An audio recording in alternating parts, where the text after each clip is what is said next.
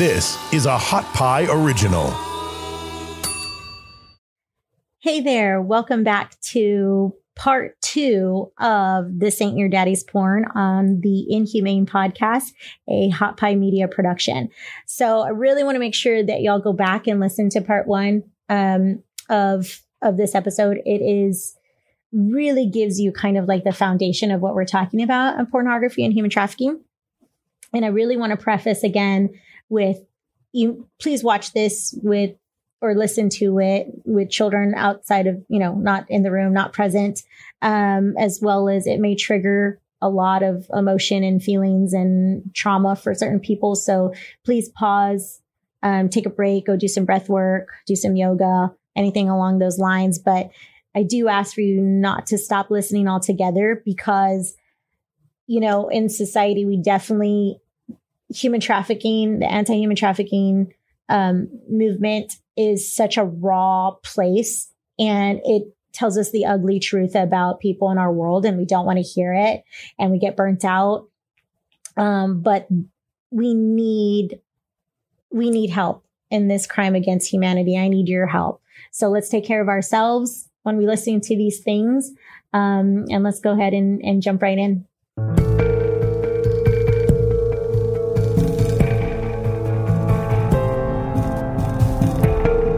Okay, so we have been discussing you know the relationship with pornography and human trafficking.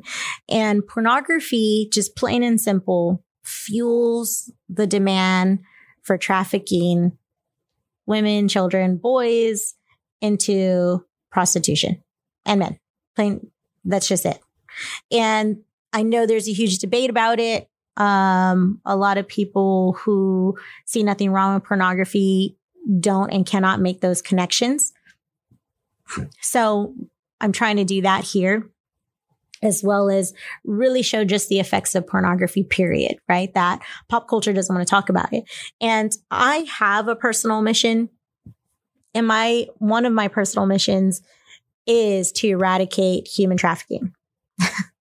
Now, many in the anti-human trafficking space, specialists, um, as well as people who who just find out about human trafficking and understand how big this industry and how dark this industry is, um, they believe that goal is absolutely impossible.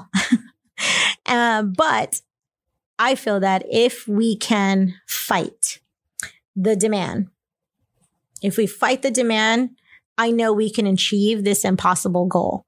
And parts of, de- of stopping the demand is talking about pornography and stopping it, um, putting a lot more regu, maybe enforce the laws that really are kind of already in place, um, and protect.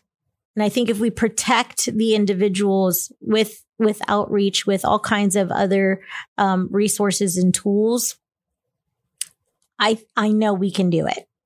Okay. So this is really about stopping, uh, stopping the demand and pornography is definitely one of them. And unlike porn in the past, right? Like I mentioned about Marilyn Monroe kind of days, like pre internet, um, porn is now absolutely normalized. It's completely normalized. Um, it, it's, it's, you know, everywhere in pop culture.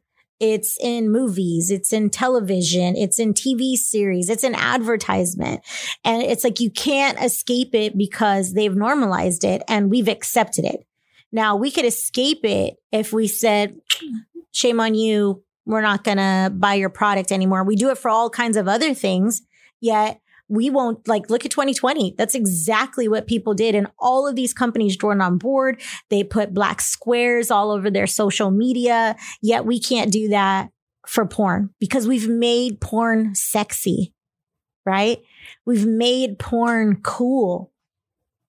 And we've said that that's okay. Like I kind of almost think about the Super Bowl and I, I honestly can't remember which Super Bowl was, but it was Justin Timberlake and Janet Jackson and at the end, he, they say it was an accident, but where his hand went and, you know, and it removed one top and one, one breast was out, right? And, and, and her nipple was covered, which almost tells me that again, it was planned, but there was a lot of flack for that because it's the Super Bowl. right? The Super Bowl and all these kids are watching.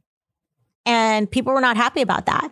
And there was some apologies made. Like society was not okay, but they decided to push the limits there and they really didn't get like that much flack, right? That their careers tanked.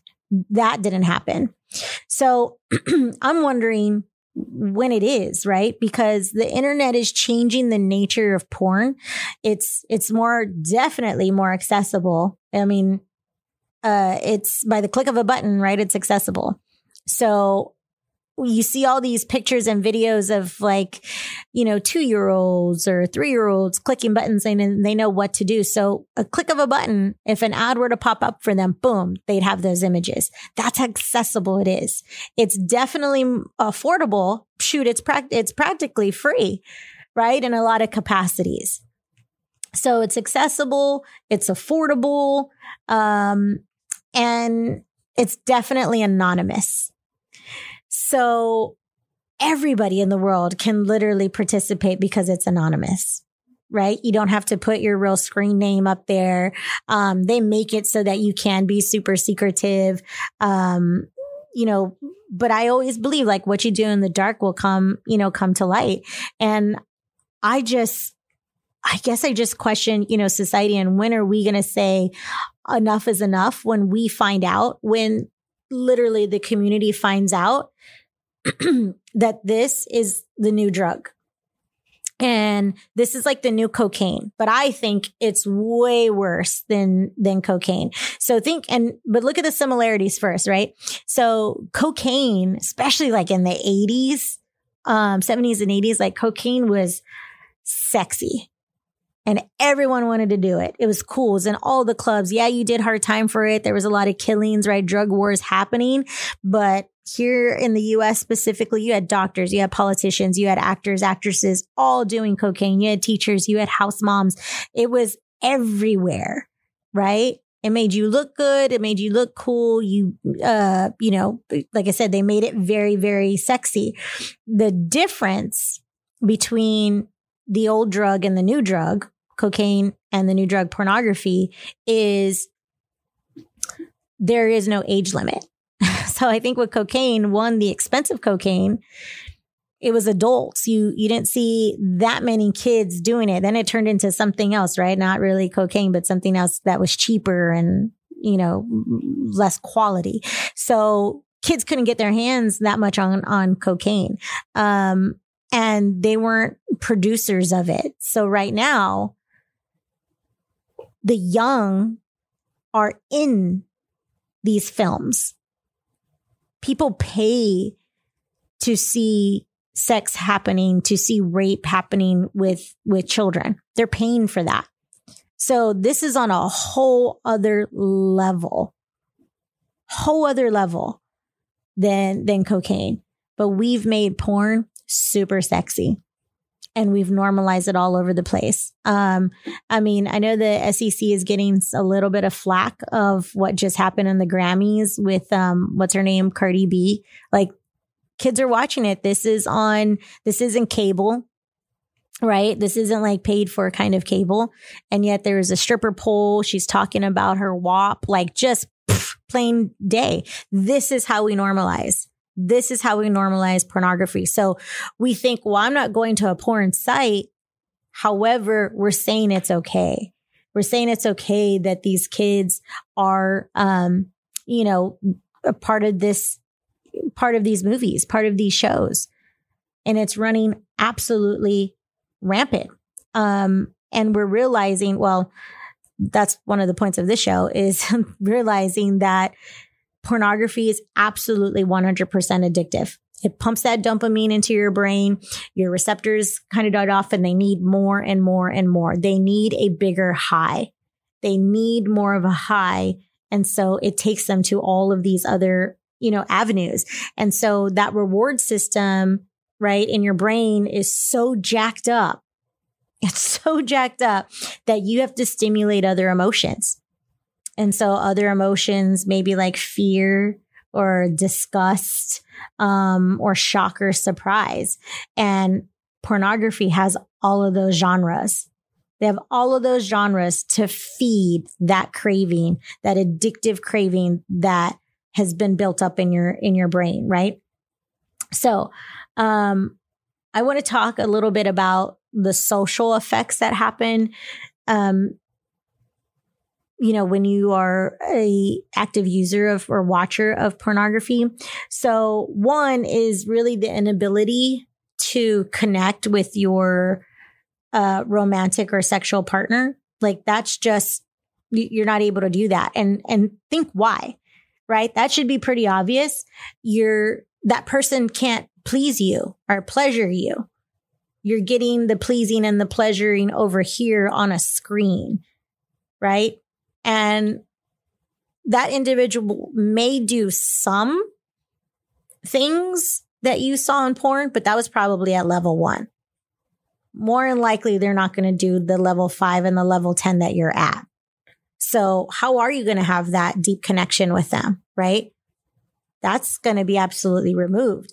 Um, and then, so your relationships, you're just going through like relationship after relationship. Um, right. There's, I can't remember the number. I'll probably have to say that on another episode, but there, how much adultery is connected with an addiction to porn. And this is why divorce is, is another reason why divorce is happening. We just kind of see adultery and we put that all just like in one bucket and not realizing that porn is, is part of that bucket. Okay. So that's another really, really big piece. And you're just going through relationship after, after relationship. Um, inability to get involved in like social settings because you have that compulsive need to consume porn. So for example, right, um, our spring is coming around. Uh, it'll be like 70, I think 75 degrees here in Austin, Texas. And, um, I'm starting to see like my neighbors, other people starting to take their boats out. So someone who's addicted to porn, you know, they're invited like, Hey, we're going to be on the lake all day. Yeah, I can't go out there all day. Cause yes, they're seeing women in bikinis and that are half naked, but that's not pleasurable anymore. They got to go back, right? Now, granted, they do have their cell phone, but depending on the group that they're with, they could be looking at porn right there on the boat, or they're going to have to go home and do it. Right. So they can't even have this normal social connection with just their regular people, their family, their friends. Not just, it doesn't affect just their intimate or sexual partner. Um, developing, oh, there's a lot of research on people who are watching porn that they're developing like this um, aggression and negative, harmful, like sexual patterns. Um, so think about that negative, harmful sexual patterns, negative, harmful sexual patterns. Like that should be, that should be frightening. That should be frightening not only to the partner, but to the individual who's consuming. But if that dopamine is kicking in and, and there's pleasure, they may not be seeing the negative, the negative parts, right? They're not seeing the negative patterns that are starting to happen, um, you know, in their brain. So there's two more I want to I want to tell you. The demand of sexual exploitation starts to increase and the increased intent to commit rape or not intervene in cases of rape. So in other words, they see it happening and they're just not going to intervene. So here's this one um this this one study out of 193 cases of rape. And this happened here in, in the US. Okay. So it's just one, this one little this one little segment. So out of 193 cases of rape, 24% mentioned allusions to pornographic material on the part of the rapist. This is what's, what's more significant is you, when you understand the magnitude is that these comments were made by the respondents without any solicitation or reference to issues of pornography by the interview interviewer. So the law enforcement or forensic interviewer is interviewing them and they're the ones the assailant is saying how they had these pornographic images while they were committing the rape or the reason for it, right? Like that's just wicked. Um, so the assailant referred to pornographic materials he had seen or read and then insisted insisted that the victims not only in, not only enjoyed the rape while it was happening, but they also enjoyed the extreme violence that took place as well. so this is what this is some may say this is the extreme of of pornography. Um yes, it doesn't tell me of course, you know, what level these individuals like what genres were they looking at of of pornography, how deep, how long. Of course, this particular study doesn't tell me that. But regardless, if rape is happening and 24% are saying uh, that they were picturing their their images when they were watching porn and to believe that these women enjoyed it, they enjoyed being raped and they enjoyed the violence because that is what porn is telling them. That is what porn is showing them, right? Now, an FBI study, okay, this is made by the FBI researchers, 36 serial killers 36 serial killers revealed that 29 were attracted to porn and incorporated it in their sexual activity, which included serial rape murder. Serial rape murder. Um, this is, of course, their findings, right? and a retired lieutenant commander out of out of New York, he in regards to one of these cases, he said this case involved a serial killer who was killing prostitutes. So another trigger, another trigger warning.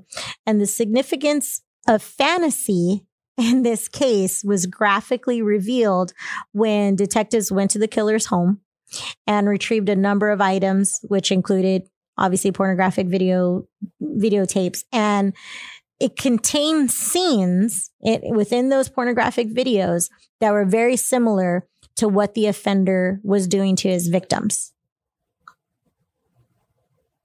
So if you watch part one, and if you haven't, please go back because there is a story of a human trafficking survivor stating that the victims, the captors, and sex buyers uh, get ideas from watching porn. They just do. And it's often violent. Um, it forces victims to recreate acts that they seem they they watch being performed, right? How do we still not think that it's related? How do we not think that porn does not fuel human trafficking, force, fraud, and coercion, right? Force, fraud, and coercion.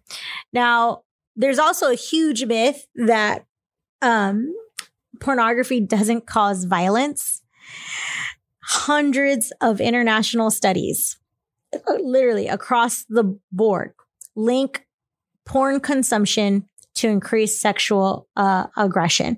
And so this research is talking about, right, objectifying and exploiting women, um, degrading women, and it all exists in scenes where there is explicit physical violence within these within these videos.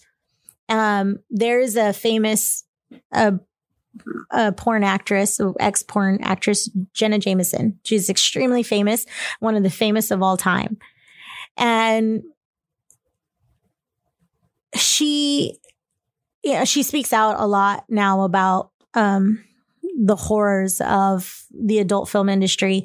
And she stated that when she was looking at one of her her pictures and she remembered this scene, you know, distinctly, um, she thought she was making a face that I guess seemed like she was enjoying it, and um, I'm sure when someone's watching it, they're thinking the same thing, and in reality, she was just in complete agony, like complete agony because of how physically violent it was. So that again should tell you it's an illusion, right? They've been giving us this this illusion um, that porn is not violent, that it's natural, that it's healthy, um, and yet the science and the research is telling us the complete opposite. It's addictive, just like a drug. And if we're saying that drugs are bad and it's literally corrupting the brain, then how do we not fight it and saying the same when it comes to, to to pornography, right? Just like a heroin addict and their relationships are in the toilet because they're stealing, they're they're cheating, they're uh they need that other high. Well, porn is doing the same thing. It's affecting relationships. Maybe they just look different, right? They just look different and we think that individual is a healthy individual until you start looking at their porn sites and seeing what it is that they're actually looking at. Right. Now, all of these studies, right, that I continue to, to read and research and I mention, they all continue to tell me something that I've always been taught, which is you become what you watch. You become what you watch. Now I'm a real, you know, I'm, I'm a big spiritual being. I don't know what higher power you believe in or if you believe in, in, in anything at all, but I get asked the question all the time when someone discovers or we're, you know, I'm doing a presentation or, or speaking and they say, how do you sleep at night? you must have horrible nightmares. Like, how do you sleep at night knowing these stories, speaking with, um, you know, with survivors and them sharing what has happened to them, uh, researching porn? Like, how do you sleep at night? I'll tell you because I, I believe in God. I am, I pray it up. So before I walk into my office, before I turn on my computer where I know I am going to, you know, research these things about pornography, when I'm going to get on a call with a survivor and, um, or a victim of human trafficking and hear these stories, I pray it up. That is, that is my way, right? To protect my eyes, protect my ears, protect my heart, protect my brain. Um, because this is very, very dark things. Also, you know, I definitely don't want to get burnt out. I don't want to, uh, lose my empathy and my compassion and be desensitized because that happens a lot. We see that with law enforcement and we see that in the medical field, right? They become desensitized and that is not something I, I want for myself. Now, I can't watch scary movies. Like I'm, I'm a, I'm a big sissy. I have nightmares. It is, it's just bad news bears for me. Yet I can sleep soundly after all this research about porn and these horrific stories of talking to someone. Um, and I can sleep because I am asking for that, you know, that protection. I'm doing what I need to do to, to stay mentally and spiritually healthy. I don't even think that if you asked your higher being, if you ask God, if you ask whatever, a crystal, whatever it is that you believe in to protect you as you watch porn, that that's going to change anything. I, I don't, I don't think it, I don't think it will. Um, but I could, I could be wrong. And really, it reminds me of, there's this movie a while back. Uh, it's a 90s movie and it's called eight millimeter and it's with Nicolas Cage. And, uh, basically the synopsis is he's a private eye and this extremely wealthy woman, she becomes a widow. She finds a snuff film in her husband's, uh, you know, like safe. And this snuff film that, that means it's a, it's a pornographic film, but it's like done like very in, in the dark. Um, there's torture going on and this individual seems to have been murdered on the film. And she's not sure if it's real or it's not real. So she has him investigate it. Um, so he's treating it, Nicolas Cage, just like a normal case, going, following leads, so on and so forth. But he gets so deep and so consumed with, I don't think just finding if this really happened, but he's watching that film over and over and over and over and over again. He begins to um, move like kind of away from his wife, his newborn child. Like those relationships are are starting to get cut off, right? Little by little, but they start to get come off. And he's getting desensitized over here and he's so consumed with with this over here. Like I said, I think it's a combination of both of finding the killer, but also of that snuff film. Um, and it, it's literally destroying, right? Destroying his life. And in real life, it's destroying people's lives. And in reality, got to go back that pop culture and mainstream media will debate me all day long and say, well, Antoinette, with that comment right there, you're demonizing, you know, pornography. Um, and not all human trafficking victims are, you know, experiencing that. More than likely, more likely they are. um, we just heard that, you know, from another, right? Another individual stating that that is literally, um, the issue. They're, they're going to tell me that it's a choice and that it's natural, but it's a, it's a contradiction again, right? On one hand, we're saying, well, pornography is a fantasy, um, and fantasies are, are safe, but the statistics and the repercussions are not safe. That's actually telling us the opposite. Um, there was another, oh, did I, I want to see if I, uh, I saved, I saved it. Um, I don't think I did. Oh, here it is. So on another research, here, here is what a man, a man stated. He said, I started watching out, I, I started out watching porn. And the next thing I know, I don't know how much time has passed of how long I've been watching porn, but now I'm in, now I'm in my car looking for the real thing. And looking for the real thing is I just want them to perform what I saw, right? On my, on my pornographic videos. So we think that because we're watching things behind our webcam that we're never going to go look for it. So the demand is twofold here, right? When I say that pornography fuels, uh, you know, human trafficking. So here we think, well, we're just watching it behind our screen. I'm not acting upon it, but that dopamine, right? Like I said, it's hijacking you. You're eventually going to need to fill that need. And again, you're not going to ask your wife, your girlfriend, to do it, especially when you're at that level. So you got to go find someone to do it. And more than likely that person, that prostitute, because we know prostitutes are huge, huge victims of human trafficking. Not all, but majority. That's where you're going to go feel, feel that pleasure. So I guess my question for everybody and, and the thought that I want to leave with you is will porn be less sexy? Will it be less talked about if we, the community, understand really what porn is doing to our brains, what it's doing to our relationships, um, what it's doing to exploit and traffic women, children, men, boys, because it's not just women, right? then then can we fight it right then we'll be be okay to tell these businesses it's not okay for you to exploit you know women like that it's not okay for you to um basically have all of these porn scenes in just a regular movie, like more times than none. That's why I'm so over. Like, I don't go to the movies anymore. I haven't done that in years because every time I watch something, I'm like, what was the purpose?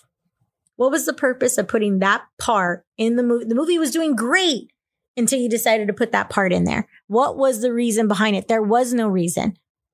The only reason is to normalize pornography. That's why they're putting it in there. Because now it's across, right? It's across the, across the board, even in advertisement. It's everywhere. And the only way they'll stop it is if we tell them to, because we saw that in 2020. You saw that in 2020 with Black Lives Matter. All of these companies put a black square on their, you know, on their company's social media and they stood in solidarity, right? Well, where are they when it comes to porn? Where are they knowing that children are being raped and being sold across all of these porn websites? Where are they when these teens, right? Like, pff, I mean, really, teenagers, we were all there before. So we all know we made really stupid choices. Stupid choices because that prefrontal force, right? It is, it is not, it's not developed. So that's hence why we're under the age still. We can't make those decisions on our own. But when are these companies and when is the community and society going to say, nope, not anymore? Right? Not anymore. Stop advertising, stop marketing, stop allowing access to all of these younger, younger people. When are we going to do that? And when are people going to, when is the law going to be enforced? Cause it's already there of these kids being, being raped and those videos are up there online. When? When is that going to happen? Well, first we have to get um, knowledgeable about pornography and we have to be able to talk about it. So I think it was my very first episode here and I've, and I've mentioned it on quite a few different platforms is I was never comfortable ever saying the word porn. Like it was, it was taboo. It's my age group. I couldn't say the word pornography or porn. Never couldn't, couldn't, couldn't, couldn't, couldn't do it.